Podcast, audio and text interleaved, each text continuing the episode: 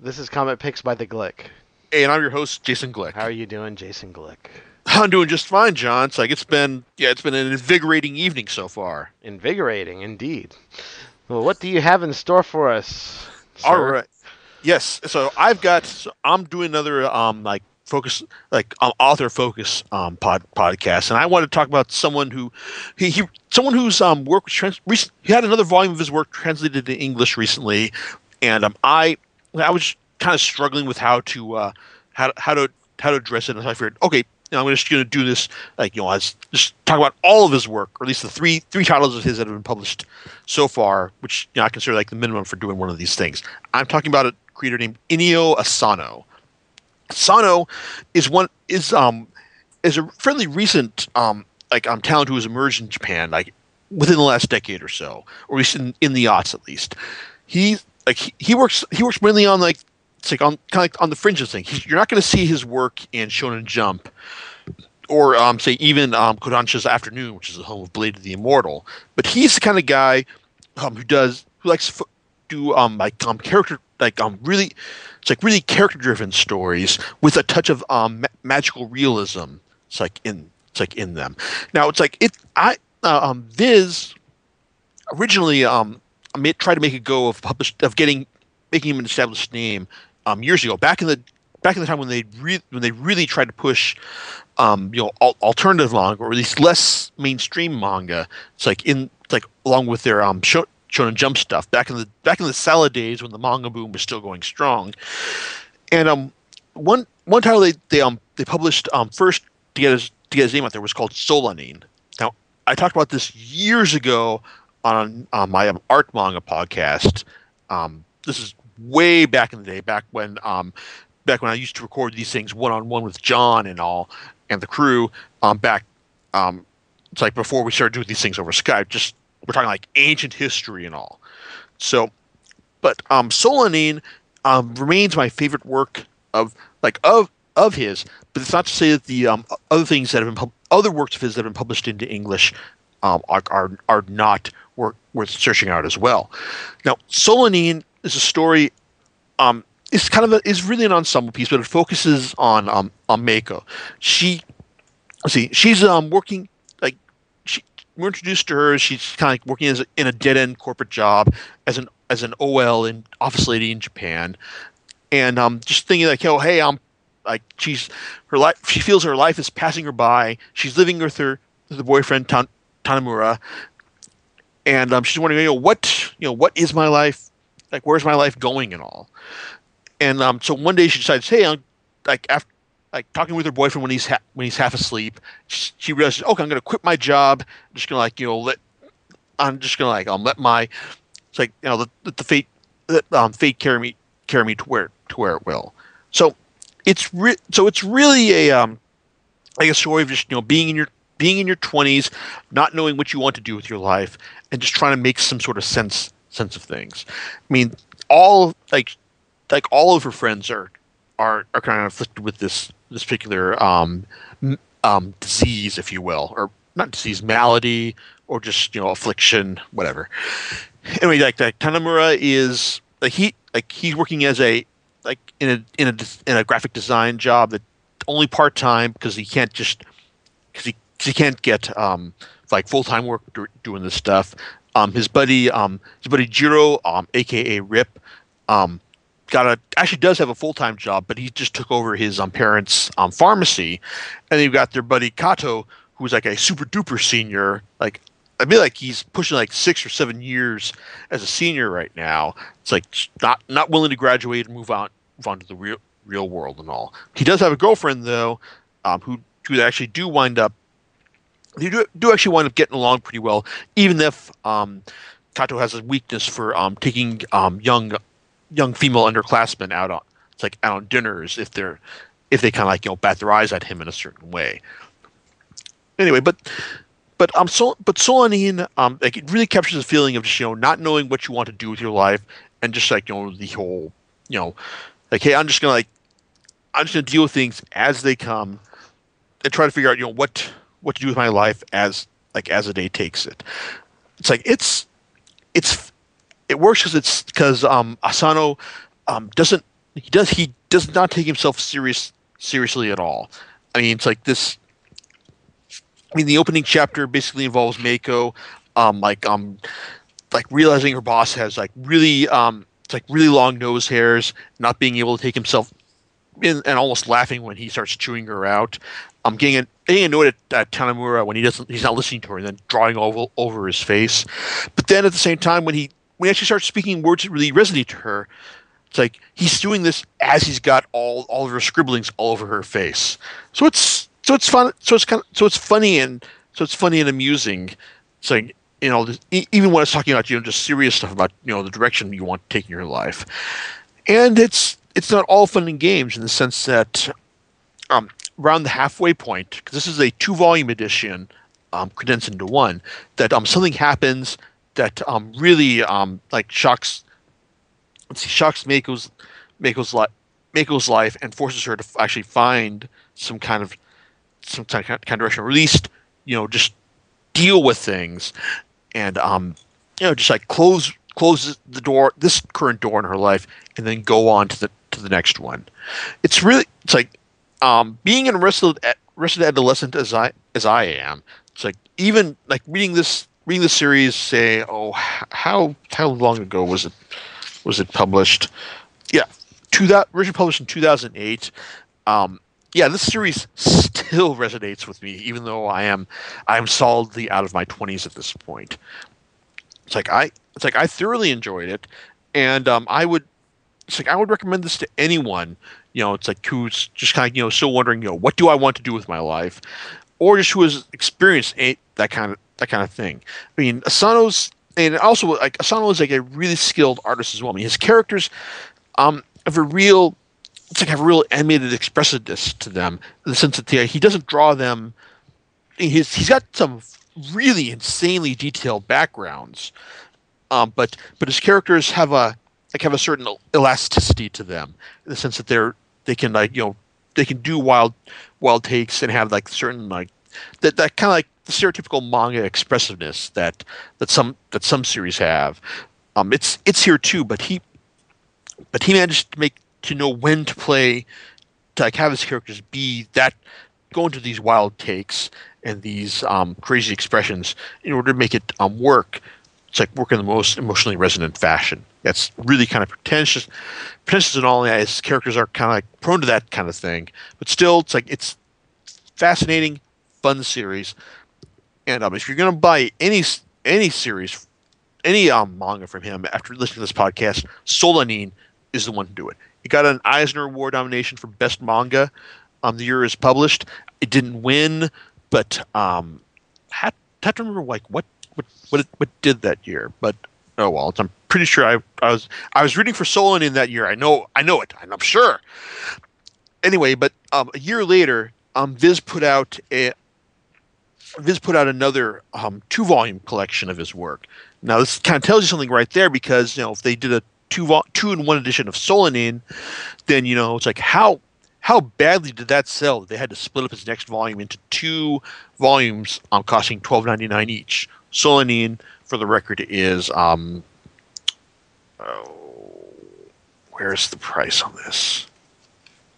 Oh, 18 bucks. So yeah, it's like not only is it the best uh, that he's released in English, but it's also the cheapest.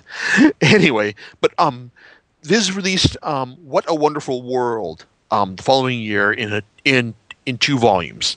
This is an earlier work from him, predates Solanin, and it's an it's very much an anthology series. It basically focuses on it's like on it's like on just like you know random random characters trying just like um Japanese citizens trying to get get by, make it, make it this um, crazy and harsh world. From you know aspiring musicians who um, want like the opening story is about a, a female musician who wants like who is tired of having people rely on her and wants someone to care for her. Then eventually realizing that you know she, like she want she wants to form a band with her with with one of her musicians in musician buddies in college after her apartment burns down. Oh, and she also hallucinates or dreams that her um that her uh, that her pet turtle, um, like during the uh, inferno, um, cast casts off his shell and um ran to freedom. So, so yeah, magical realism and all. Then you've also but but then you've also got like stories about a um like a girl in elementary school who's who's bullied and um confronted by a shinigami who um wants who um who taunts her and says, "Hey, you know, like nobody likes you. Are you gonna just go ahead and and try to um just gonna go ahead and die like everyone want like everyone wants you to right there?" And then you also got the um bandmaid of the girl, um who apparently the the band she went in um, got great success, but then they kicked this guy left before that, and now he's just trying to struggle to make it as an office drone, and is prone to cursing in English, and all other stories like about a uh, like a like a low level yakuza thug who um, steals from his bosses, winds up kidnapping a schoolgirl in order to um, you know get have him get go out go out and get him buy him like essentials and stuff. Then like guys from cram school um, working, trying to figure out, you know, what what what do we want, what we want to do, along with a um, along with a former ba- former ballet dancer who um, gets high on cough syrup, and um, it's like it's like the uh, stories in what a what a wonderful world are very like are very scattershot and random, but they all like center around the same the central central theme of just you know embracing life in all of its crazy permutations, whatever um, setup you got, it's always the message is always you know like hey you know no matter how strange or crazy or depressing life may get, it's always better to just you know focus on living rather than like rather than dying. In fact, um, it's it, it's not until the very end of the story. I mean, all these stories are interconnected in little way in little ways between chapters. Um, you'll see the characters like how the characters connect to each other, but then the connections become more explicit um, in later ones.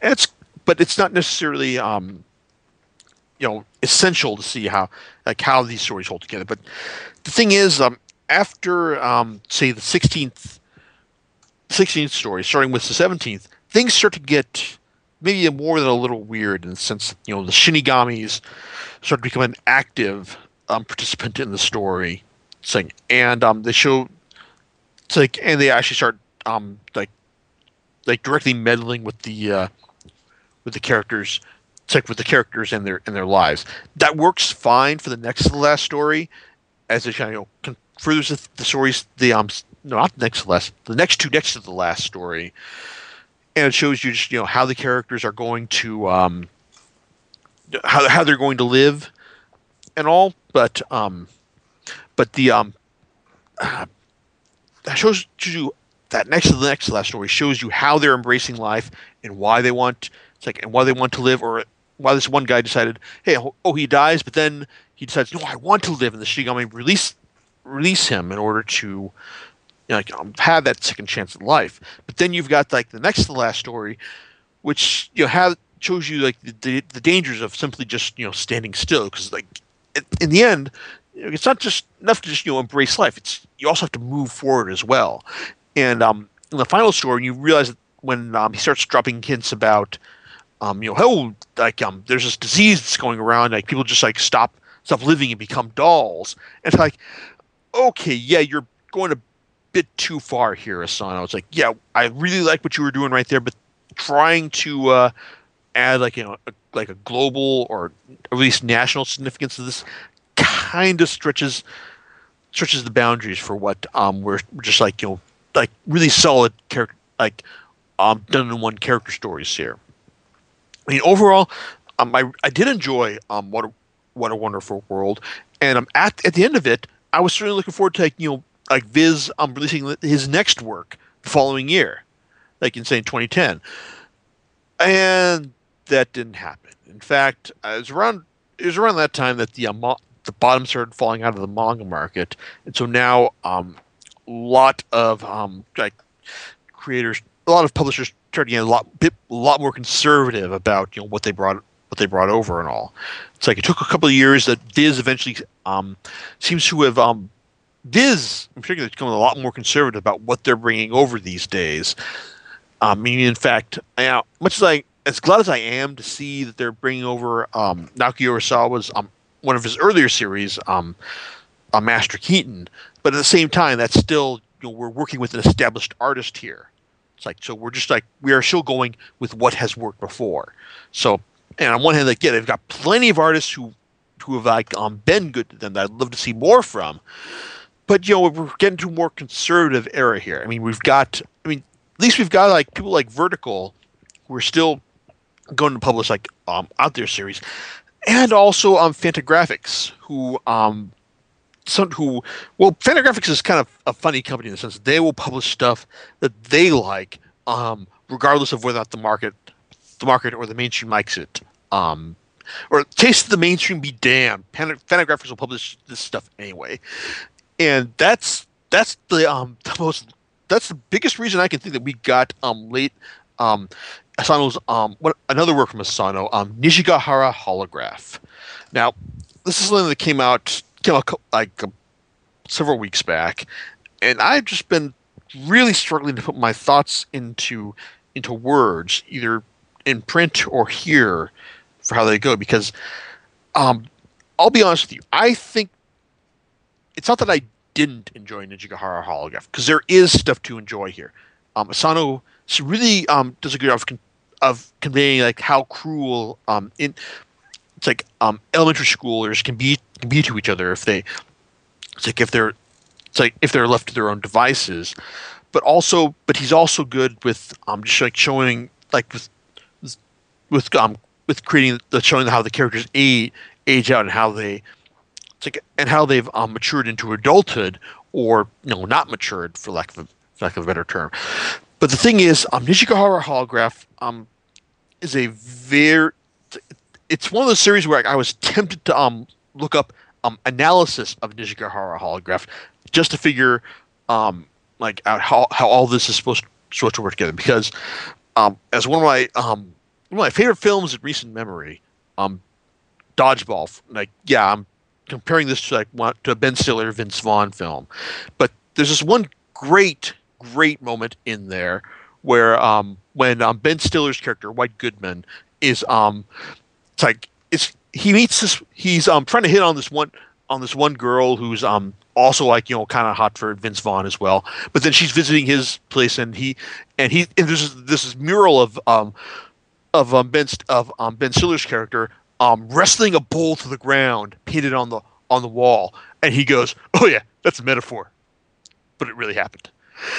That's um, that's the feeling I get from from Nijigahara holograph. It's like there's a lot of stuff here that's like it's it's a metaphor for for something else, but at the same time, a lot of this like there is an actual story here, and um, and it's really really weird in the sense that you know like it deals with the end of the world but it's the end of the world brought on by butterflies.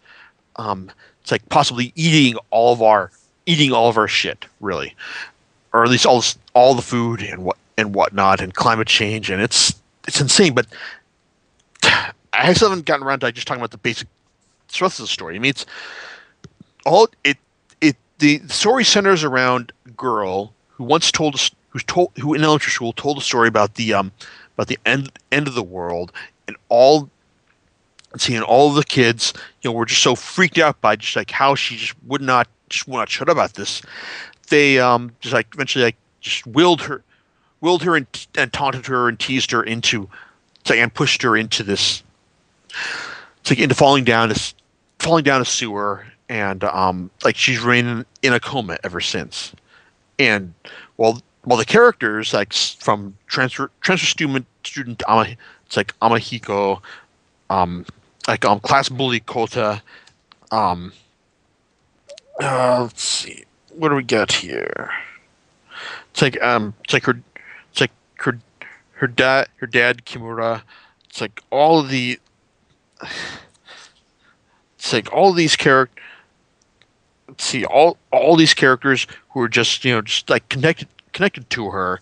It's like and just like trying to trying to um dealing with like you know the aftermath of like what like of what like of what they did with her or if not directly but also but in the sense that she is now in a coma and just dealing just trying to figure out what she is it's like you know like like how her how what she said and how her coma her, her status is like affected affected her life it's a really it's a really weird and abstract series, and the reason I'm having trouble talking about it and articulating all this is because in the end, there there is not a coherent um, there is not like a, a big you know like oh this is what it means type type ending. It's a very it's a very esoteric um, kind of like story in the sense that you know once they've like these characters have reached the end of end of the story, and like you know, because I the feeling that, you know because these characters didn't change, it's like they are, it's like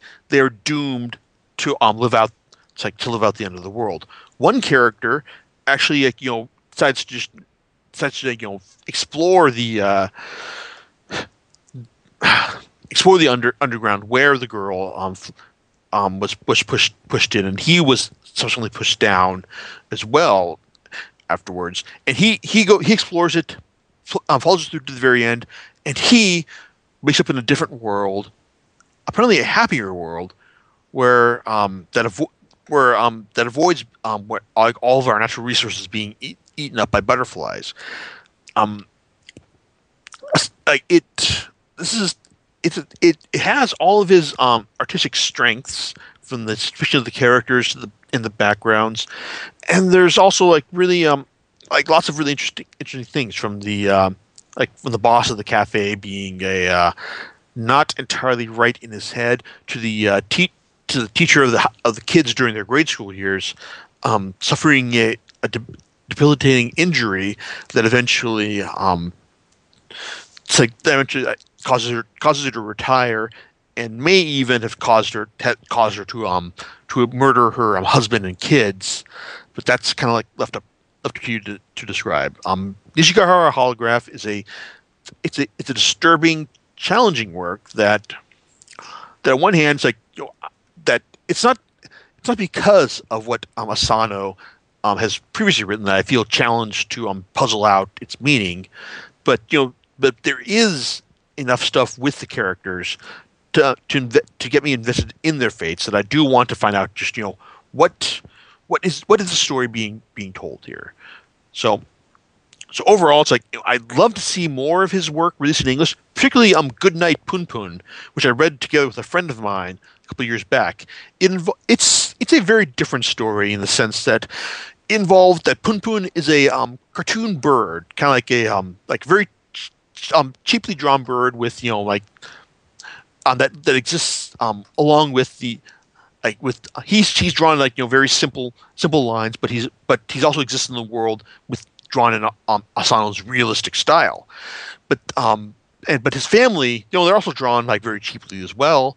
But um the thing is that gets you that you were kind of wondering, well, what's he doing with with this here? But then you see that his that his um domestic that Punpun's domestic situation is kind of fucking terrible. Is that his that his um parents like argue and um, shout at each other each night.